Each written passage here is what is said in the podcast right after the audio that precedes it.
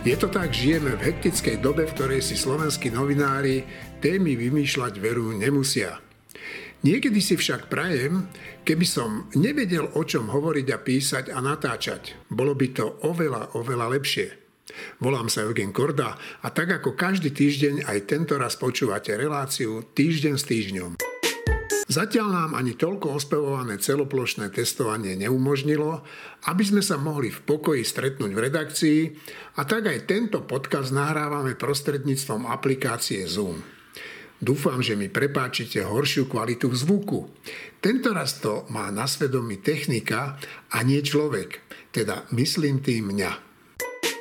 Vo virtuálnom štúdiu e, so mnou sedia Marina Gálisová, Mariana Sádecká, Martin Mojžiš, Filip Váčko. Dnes už bývalý špeciálny prokurátor Dušan Kováčik poslal z vyšetrovacej väzby do Národnej rady list, v ktorom sa zdáva svoje funkcie. No teda, trvalo mu to.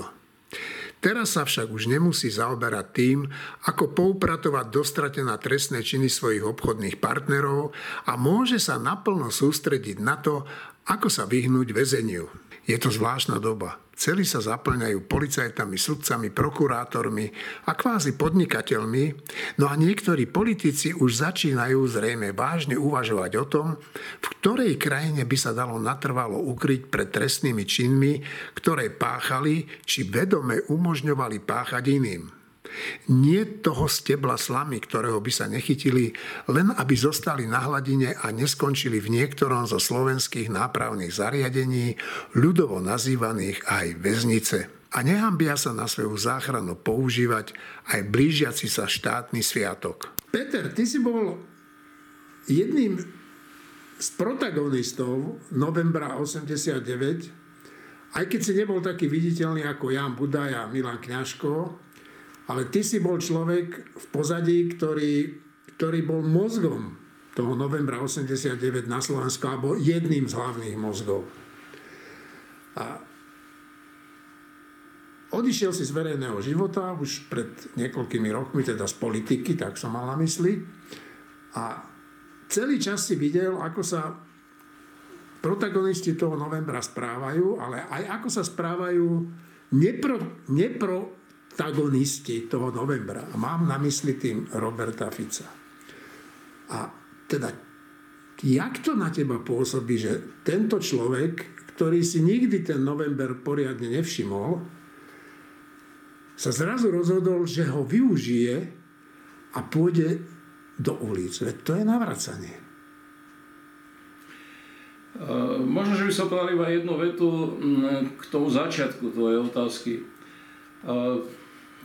Áno, ja som, ja som nebol ten človek na tribúnach, ale bol som, a najmä s Martinom Butorom sme, ale s ďalšími, s Hlasom Sigetým a s ďalšími, sme boli tí, ktorí sme pripravovali programy, dramaturgie tých meetingov a pripravovali sme potom aj programy VPN. Ja som to bral ako úplne samozrejme, ale dnes si uvedomujem, a dnes to znamená naozaj teraz po týchto voľbách, si uvedomujem v o mnoho väčšej miere, aký význam mala práve tá programotvorná činnosť.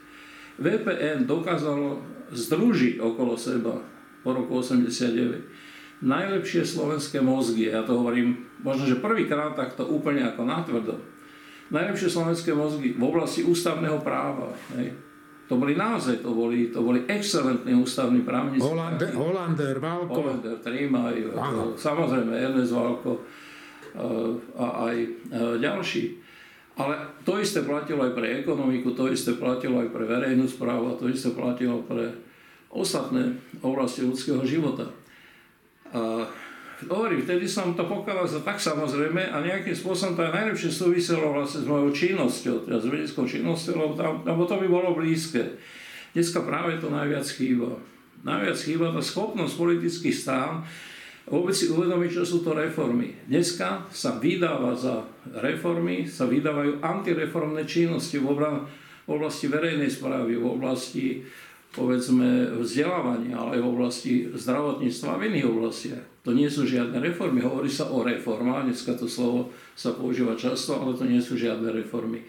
Tak to som len chcel povedať, že uh, si uvedomujem, že ten význam toho, čo sme robili, hej, v tej programovej sfére bol oveľa väčší ako som o tom kedykoľvek hovoril. To je prvá vec. A druhá vec, áno, ty hovoríš o Robertovi Ficovi, ktorý povedal, raz to povedal v nejakom rozhovore, ktorý sme, ktorý sme viedli na jednej televíznej stanici, sa ho tá redaktorka sa ho pýtala, že však hovorím mu, pán Fico, však vy tu pána Zajaca poznáte, to je jeden z, prot- jeden z protagonistov novembra 80. A nie, ja, ja, ja to nepoznám, lebo nepoznal novembra, lebo sa k tomu aspoň nehlásil. No tak bolo to smiešne vtedy a je to smiešne aj dnes, ale nie je prvý, ktorý sa pokúša zneužiť november 89. Hej. Už pred niekoľkými rokmi boli také mítingy, teda ja som tomu už vtedy hovoril, že sú také pokusné mítingy všelijakých fašistov, všelijakých, ktorí sa vynorili na internetových stránkach všelijakých fašistov, všelijakých naozaj veľmi čudesných organizácií, ktoré v jeden, v jeden rok, keď jednoducho si to vtedajšia vláda, už neviem, neviem, či to bola vláda ešte Zurindová alebo už Radičovej, to sa nepamätám presne, keď ako si pozabúdal na november, tak začala tie námestia obsadzovať. A to, čo sa deje tento rok a bude diať teraz v útorok, to už má svoju predohru v tom mítingu pred úradom vlády. To má, to má ten istý scenár. A ten scenár tu existuje už od tých demonstrácií pred prezidentským palácom 14. marca každého roku, keď sa ľudia takýmto spôsobom zhromažďovali, porušovali všetky pravidla, všetky zákony a celebrovali tam v podstate prezidenta Slovenskej, prvej Slovenskej republiky, teda vojnovej Jozefa Tisa. To znamená, že tí ľudia sa stretnú na stanici alebo povedzme pred úradom vlády, potom sa potom idú takým pochodom po meste, stretnú sa pred prezidentským palácom, tam urobia svoj meeting a potom ťahli títo ľudia na Tisohrov. Ale to je to isté, to bolo to isté aj teraz pri tej demonstrácii, hm, ktorá prebehla, myslím, pred dvoma týždňami. A takisto to bude vyzerať aj teraz v útorok. Jedna skupina e, sa má stretnúť na, hlavnom, na hlavnej stanici, druhá sa má stretnúť pred uh, úradom vlády a potom sa spoja a ako hovorí poslanec Mazurek, prechádzkovým spôsobom budú chcieť urobiť svoj meeting. Teda na tom, že to takto robia, nie je nič nové, je to neuveriteľné zneužitie novembra 89 a že sa k tomu Robert Fico nejakým spôsobom chce pripojiť, to len presne svedčí o tom, aký vzťah má poprvé k rasistom, aký vzťah má fašistom a aký vzťah má k novembru 89, lebo sa pridáva um, k, tým proti, k tomu proti novembrovému ťaženiu. Lenže ja si pamätám aj to, ako minulý rok zneužil Igor Matovič november 2019 na to, aby ho doslova vytiahol spod nôh hnutiu za slušné Slovensko, čo bola doslova si trúfam povedať krádež novembra 89 a on teraz iba žne to, čo, to, čo pred dvoma rokmi zasial. Ale nechcem sa to stiažovať, chcem povedať nejakú inú vec, že počujem z mestského magistrátu, že nemôžno zastaviť alebo nemôžno rozpustiť stretnutie, ktoré nemá, e, ktoré nemá povolenie, teda ktoré si nežiadalo o povolenie. Počúvam, že nemôžno rozpustiť zhromaždenie, ktoré vlastne nie je zhromaždením, ktoré sa vydáva, ja neviem, za prechádzku, však tí fašisti používajú len e, normálne, obyčajné, veľmi primitívne triky. Ale odpoveď je veľmi jednoduchá. Samozrejme, že takéto stretnutia možno rozpustiť a treba ich rozpustiť, rozpustiť v zárodkoch. To znamená tam, kde sa stretne, bez ohľadu na to, či sa prechádza alebo či stojí viac ako 6 ľudí, tak ich treba rozhodnať. To nie je nejaké policajné násilie. To je len plnenie funkcie policie, ktoré policia má. Ak existuje pravidlo, ktoré je prijaté, neviem či nariadením alebo zákonom teraz za pochytro, že mm, v tomto stave, ktorý teraz tu funguje, teda v núdzovom stave, sa nesmú verejne stretnúť, nesmie verejne stretávať viac ako 6 ľudí, tak okamžite, ako sa stretne viac ako 6 ľudí, treba ich rozpustiť. No dobre, ale poďme k tomu Ficovi. Podľa teba, prečo to robí? On vždy chodil na ten hrob Dubčeka v takej tichosti, tam položil karafiaty alebo čo, ale dnes verejne povedal, že, že teda tento sviatok si úctí tým, že pôjde demonstrovať. Robert Fico má jednu vlastnosť. Je politikom. A zaplňa každý politický priestor, ktorý sa vyprázdňuje. Čiže inými slovami, ak naša vláda.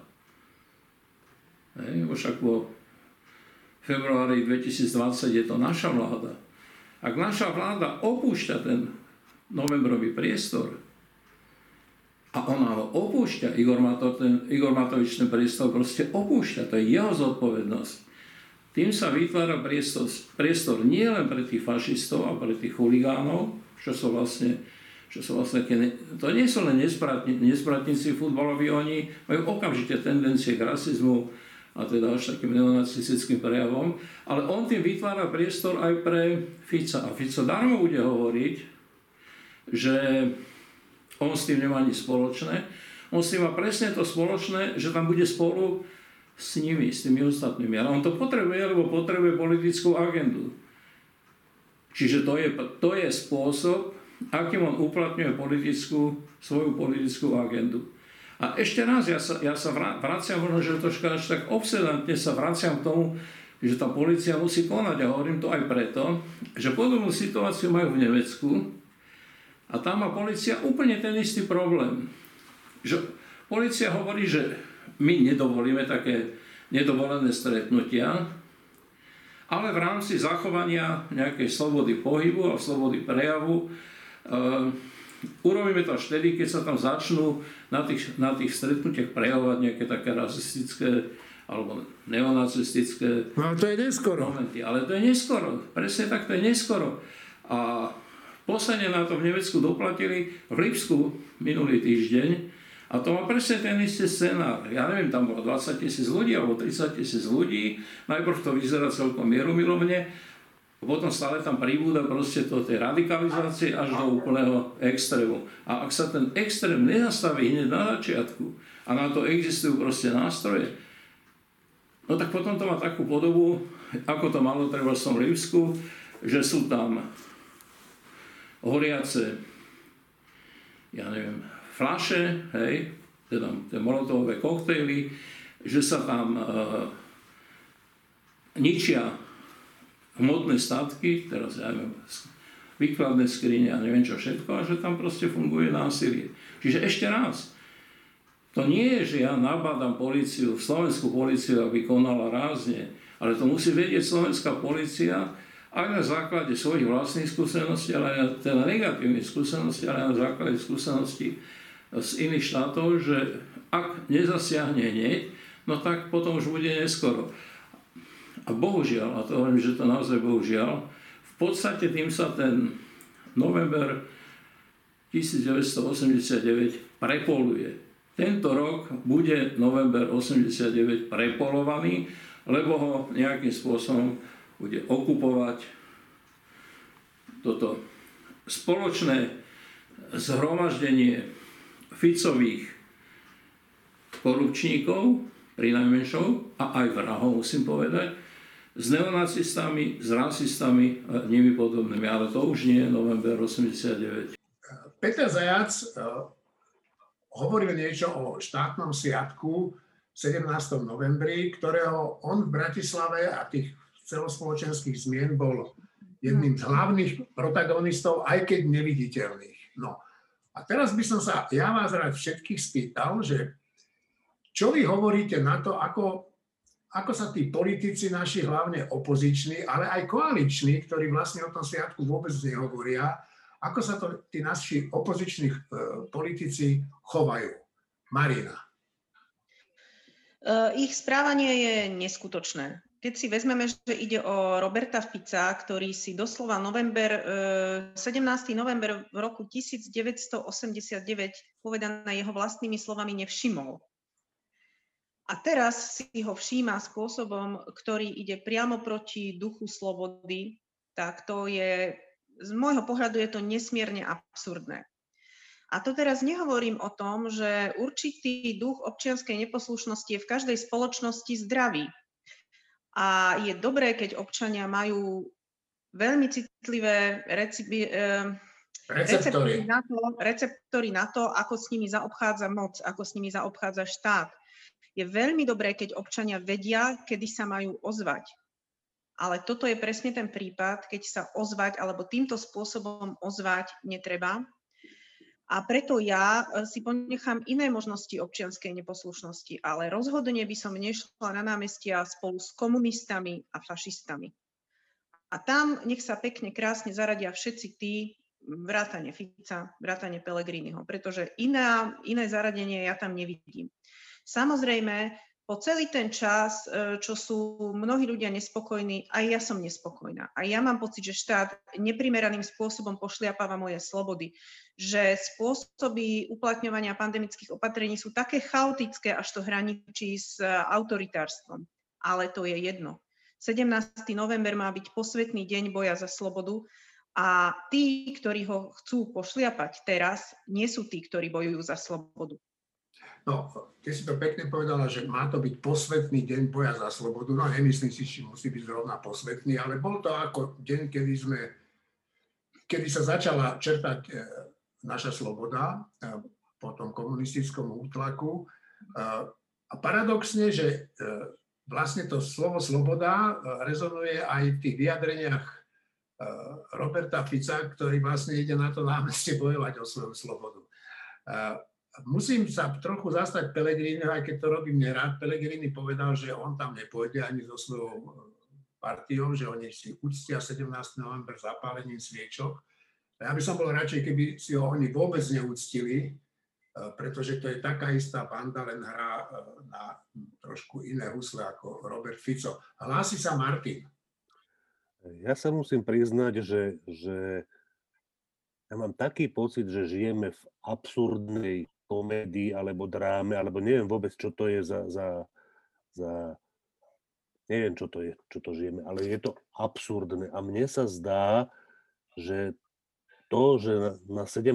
novembra, čo pre mňa je najväčší sviatok e, v roku z týchto štátnych sviatkov, že, že tam idú, že tam to námestie zaplniť tí ľudia, ktorí to idú zaplniť, je podľa mňa, že dokonalý obraz tejto doby tohto roku 2020, toho, čo sa tu deje v tejto krajine. A ja si myslím, že, že ono to bude ešte, ešte horšie alebo ešte lepšie z hľadiska tej absurdnosti, než to, že kto tam pôjde. Je celkom možné, že Kotlebovci s fanúšikmi Slovana a s fanúšikmi Fica ako urobia akože urobia demonstráciu, ktorá bude konečne úplne iná, ale úplne iná, než bol 89. rok a než, bolo, než boli všetky, všetky demonstrácie za Slovensko a tak, že o, proste to, že, to, že tohto štátu sa zmocňuje blázon a toho námestia sa, sa na 17. novembra zmocní lúza, to nejako patrí k sebe.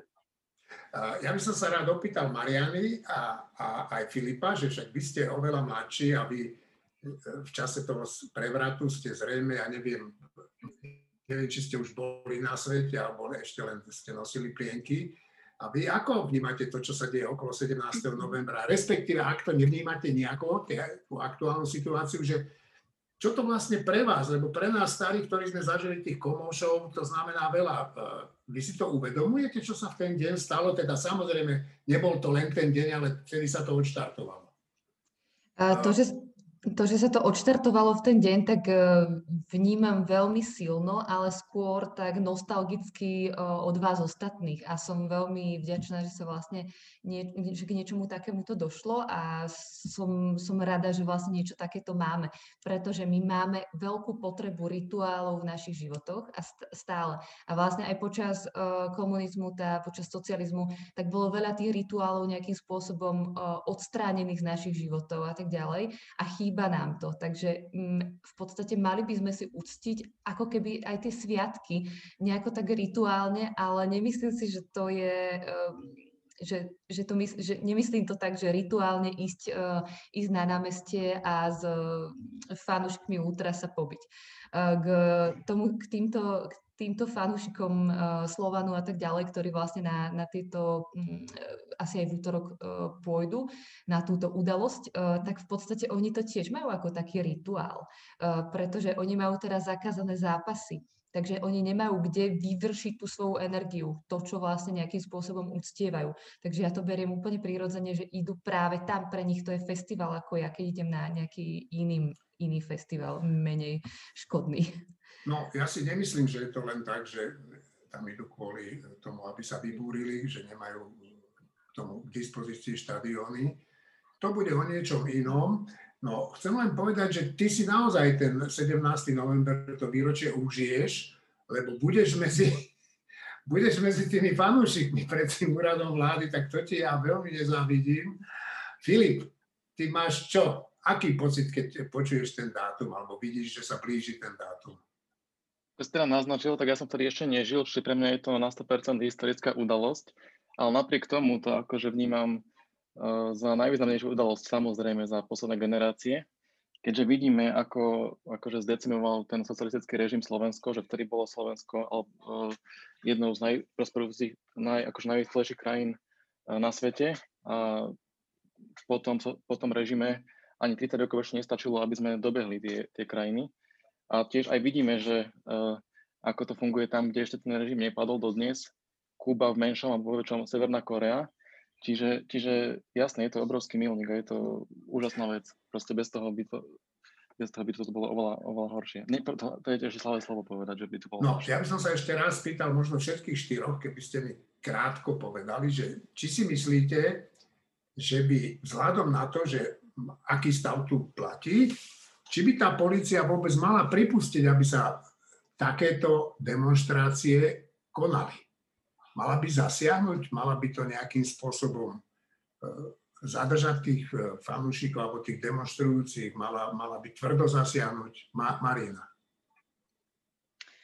No, osobne si myslím, že to závisí výhradne od priebehu. No Nie dobre, som to- za automatické rozháňanie násilné, závisí to od priebehu.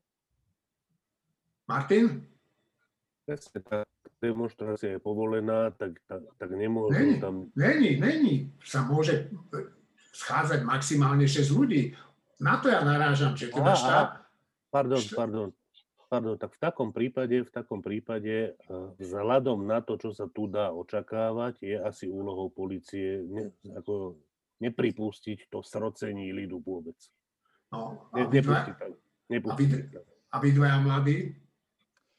Ja si myslím to, že mm, spájaniu ľudí sa nedá zabrániť. Že aj keď je to nelegálne, táto demonstrácia si myslím, že bude nelegálna uh, vzhľadom k súčasnému stavu, ale nedá sa tomu vôbec zabrániť a nemyslím si, že by bolo dobre používať nejaké násilné prostriedky. Navyše ako je to vonku a ja dúfam, že tí ľudia, aspoň niektorí nebudú tam všetci uh, určitej skupiny, tak dúfam, že si budú dávať pozor. Ale nedá sa tomu podľa mňa úplne, úplne zabrániť.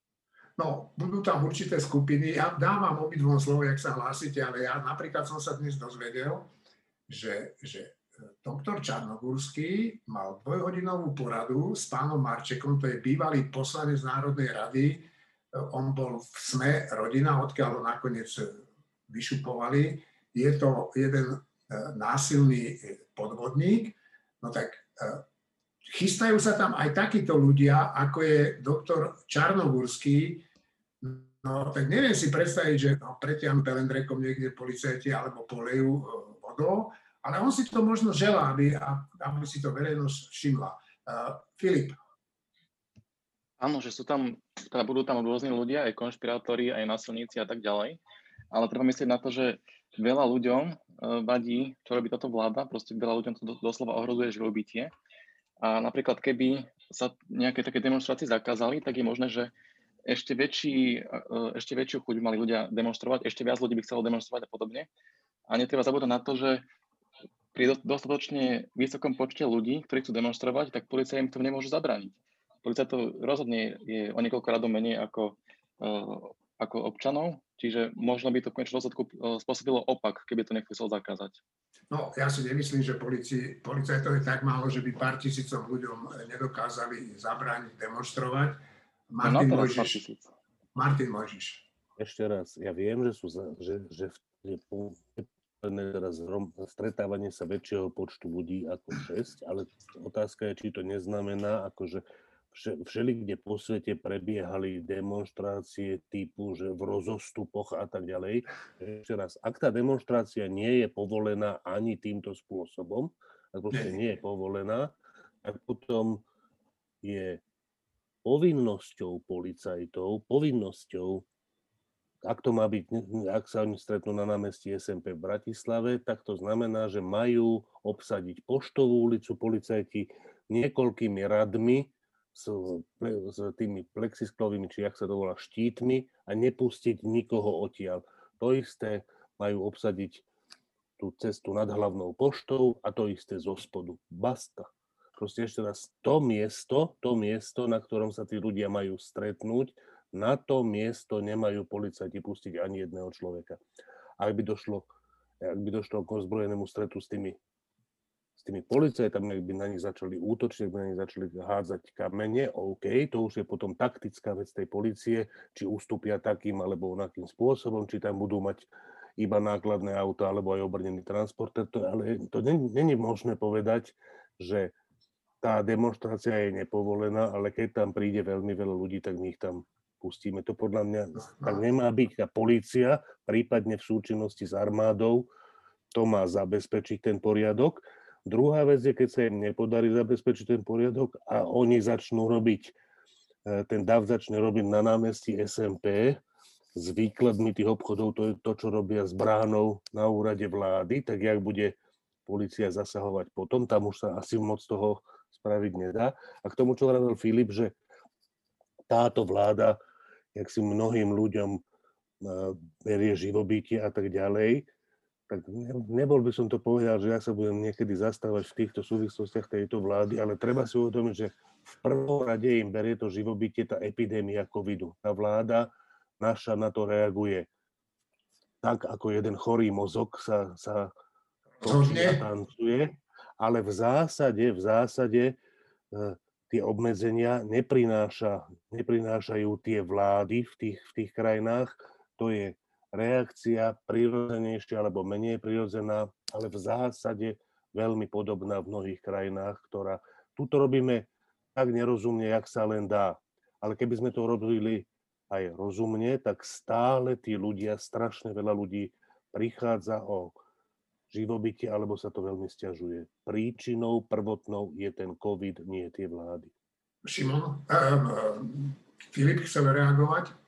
Ja som chcel len dodať, že ono je vlastne jedno, či je príčinou, jasné, že príčinou je ten COVID v prvom rade, ale ide o to, že ako to vnímajú tí ľudia. A keď to oni vnímajú ako krivdu vlády, tak budú protestovať proti vláde. No, jasne. Súhlasím, s tým súhlasím. Ešte Marina? Ja chcem povedať, že prvotnou príčinou je samozrejme COVID. Druhá vec je, že e, vlády robia nejaké opatrenia, ktoré z toho covidu vyplývajú a ktoré ľuďom reálne škodia na živobyti, ale aj na zdraví mnohokrát. A teraz je úlohou vlády, nie že úlohou, ale psou povinnosťou vlády, aby tieto opatrenia zmierňovala ďalšími protiopatreniami a to už u nás nefunguje prakticky vôbec. Ľudia nie sú odškodňovaní ani v takej miere, ako je to v iných krajinách nie sú odškodňovaní včas. Odškodnenie prichádza teraz za prvú vlnu a to už mnohí ľudia stihli skrachovať. Čiže tu sú reálne problémy, ktoré táto vláda vyrobila ešte navyše popri covide. To nie je len, že covid, to je to, že oni nie sú schopní reagovať tak, ako by mali. A preto je hnev ľudí doslova pochopiteľný. A ja sa chcem v tejto súvislosti opýtať, my, čo nechceme ísť 17. novembra na námestia s fašistami a s komunistami, čo budeme robiť my?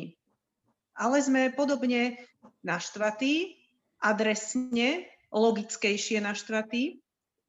A aký spôsob občianskej neposlušnosti zvolíme my, ktorý nebude nelegálny?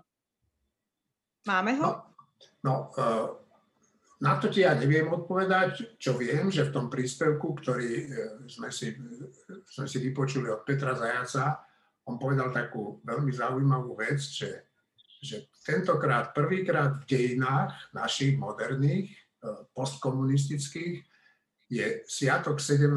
november prepolovaný. A on naozaj prepolovaný je, my budeme sedieť doma a bývalí komunisti, fašisti a, a lúza a medzi nimi samozrejme a určite aj slušní ľudia budú na námestiach eh, robiť neporiadok. Týmto by som tú tému ukončil.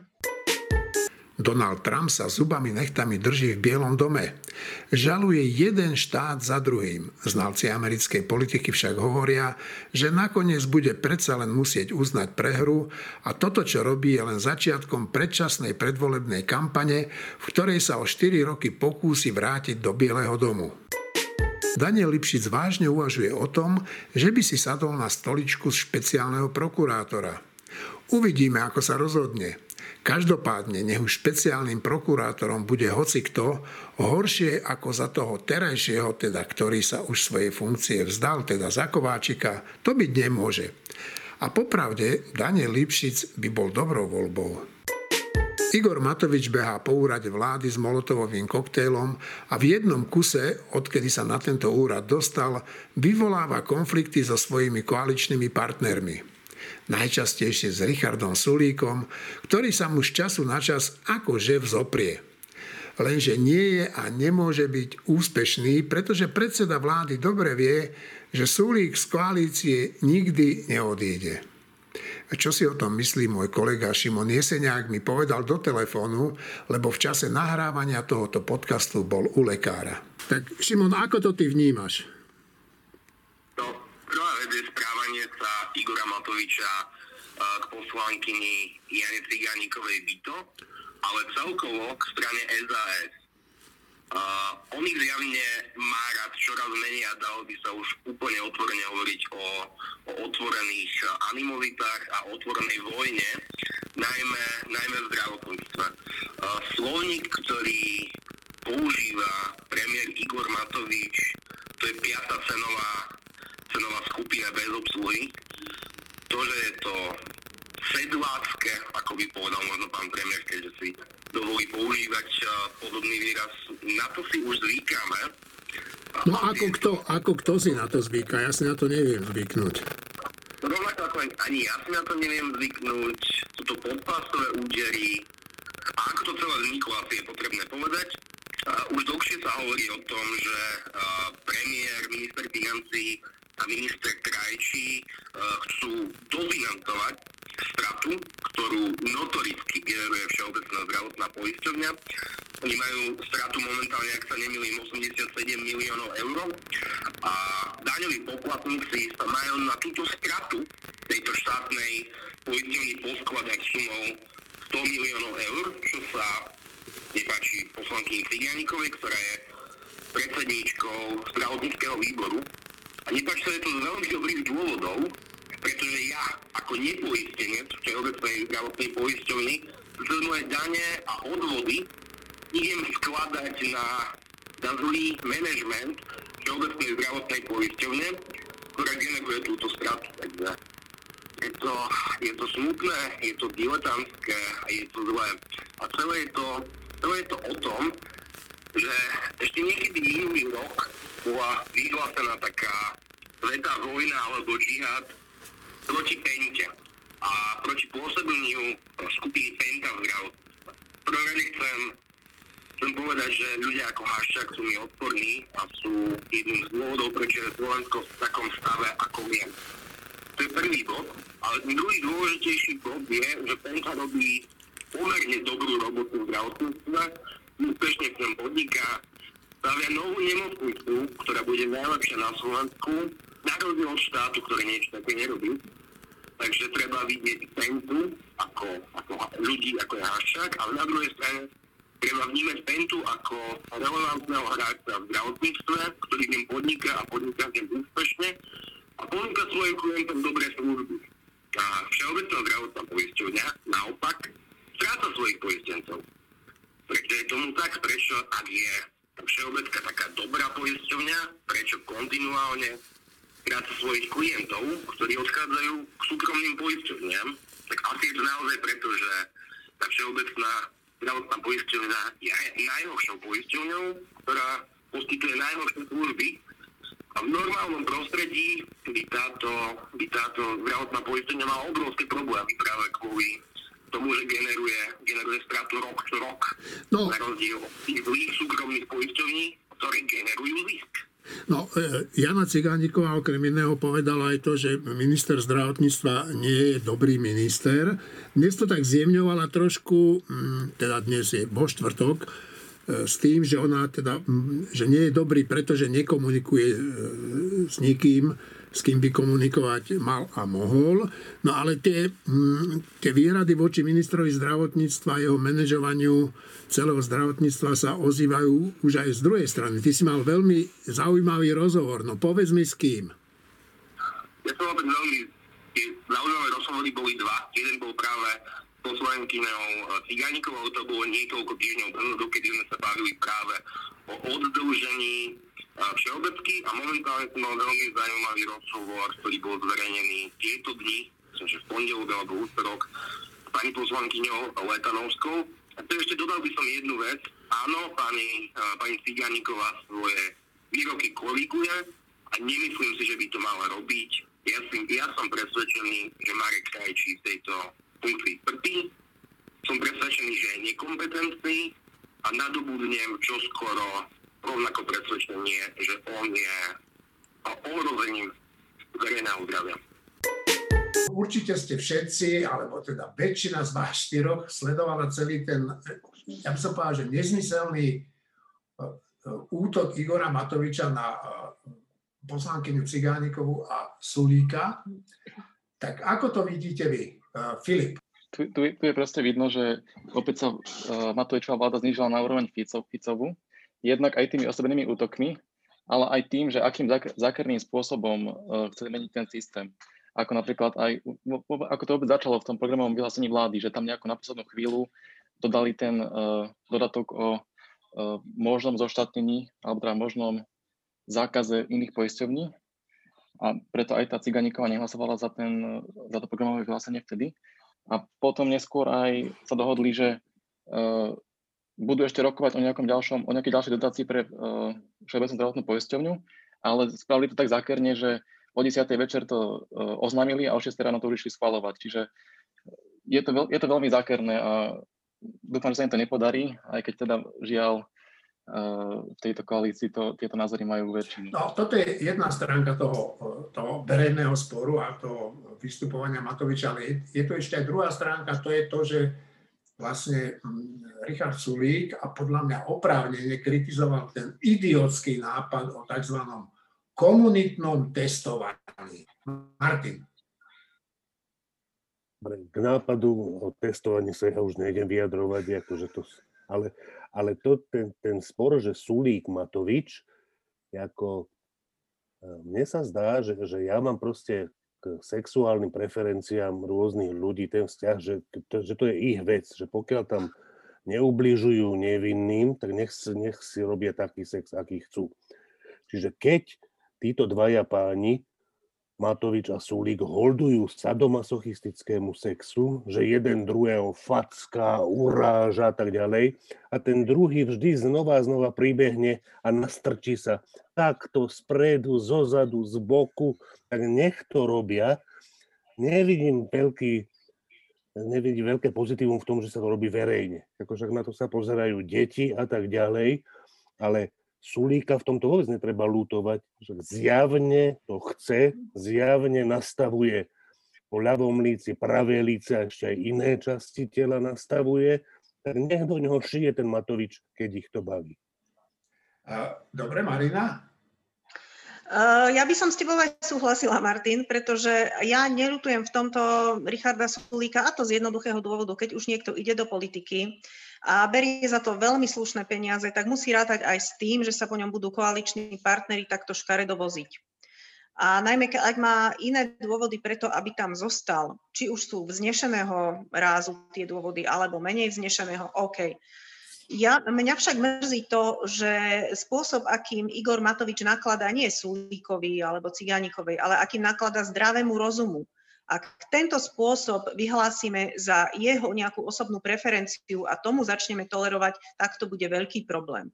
Pretože stále, pre mňa je úplne jedno, kto vysloví veci, ktoré, sú, ktoré pochádzajú zo zdravého rozumu, ale ak e, ten človek za každým dostane, keď povie niečo, čo pochádza zo zdravého rozumu, tak už to začínam vnímať, že to nie je len animozita voči konkrétnemu človeku, ale že je to animozita voči racionalite. A tou Igor Matovič bez pochyby trpí. Ja by som ešte dodala k tomuto Matovičovmu nápadu, premiérovmu nápadu, že aby si teda prevádzky zaobstarali vlastných zdravotníkov, ktorí budú pre nich testovať a klienti potom budú môcť vstúpiť do prevádzok. Tento nápad sa prepieral celý týždeň. Celý týždeň mám neodbitný pocit, že keby s niečím podobným boli prišli samotné súkromné prevádzky pred dvoma týždňami a povedali, my si to po vlastnej linke zorganizujeme, my si zaplatíme zdravotníka, my si zoženieme testy, my to takto spravíme, vieme si ľudí pretestovať a potom pôjdu do tej našej posilky, dajme tomu.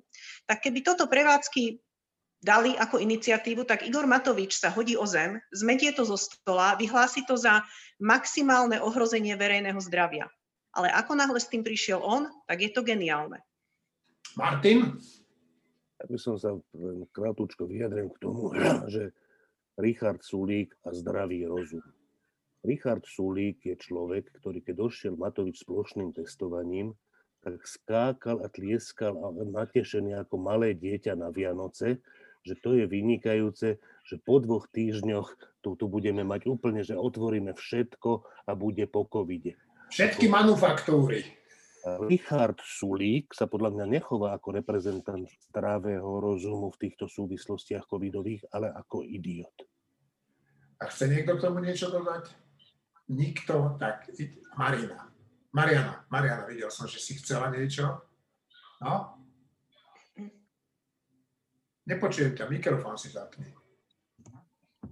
Je to, vlastne, je to vlastne zvláštne, že e, Matovič, Matovič povedal, že ja by som si chcel tiež v tejto ťažkej dobe, kedy nám denodene zomierajú ľudia a tisícky ľudí sú v nemocniciach na na COVID-19, dopriať dovolenku a vypisovať facebookové statusy, povedal Matovič. A Sulíkovi vyčíta, že vlastne nechodíte osobne na stretnutia.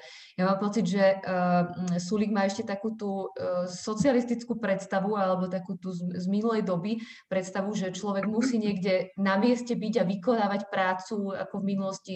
Nie, Sulík, Matovič. Matovič. Matovič že musí hlušiť do zeme a proste vykonávať nejako úplne aktívne tú prácu a vlastne nevie sa na to pozrieť nejako tak, že dá sa to robiť aj z diálky, dá sa to robiť aj elegantnejšie a efektívnejšie a, a vlastne tak Sulik mu tam poslal tých 5 svojich zástupcov a ako dá sa.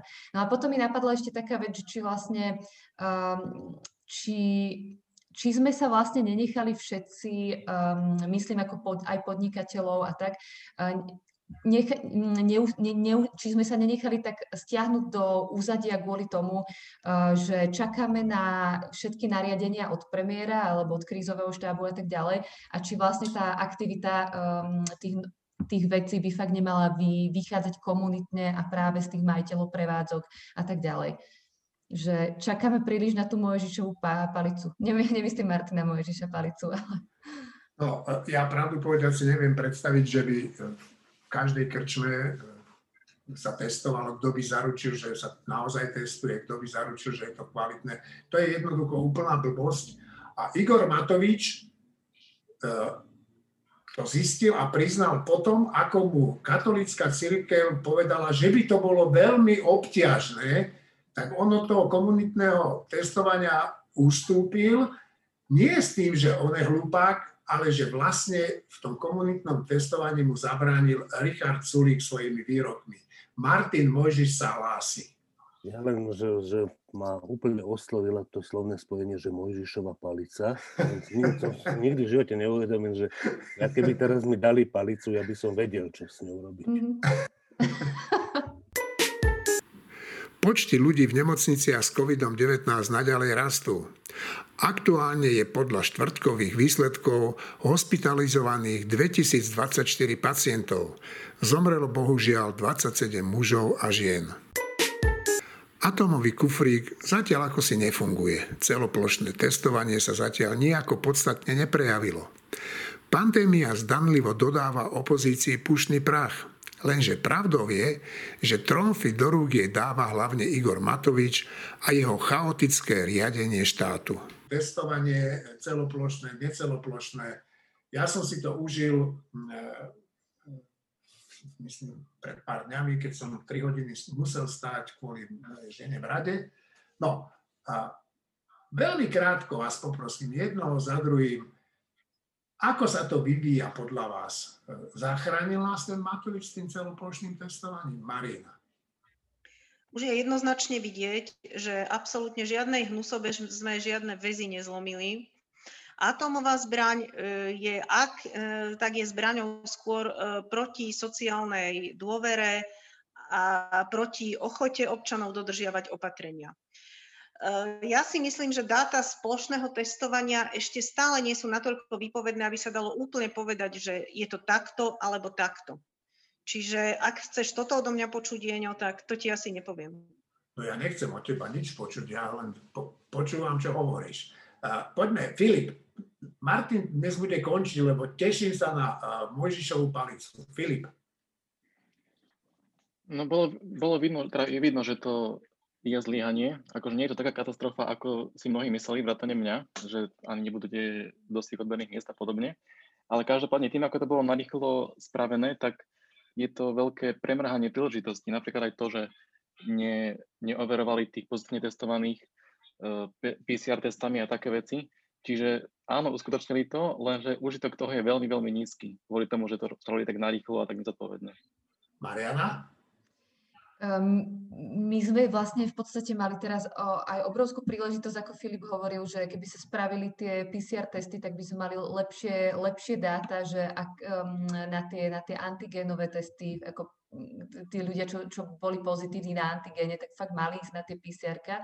A akože aj, aj tuto vidím strašne veľa odflaknuté roboty a na druhej strane vidím um, strašne dobrú prácu zo strany, zo strany ľudí v obciach. Že keď som aj na považi videla, ako, ako sa tí ľudia zapriahli a, a mákali spolu na tom, aby, aby to zvládli, pretože inak uh, nemali až tak veľ, veľa um, jednak aj zdrojov, aj uh, kapacít zo strany štátu takže sa spojili a, a, a dali to. Na druhej strane u nás vzniklo tak strašne veľa zase udavačov, ktorí nahlasujú jedných ľudí, ktorí vybehli náhodou na ulicu a tak ďalej.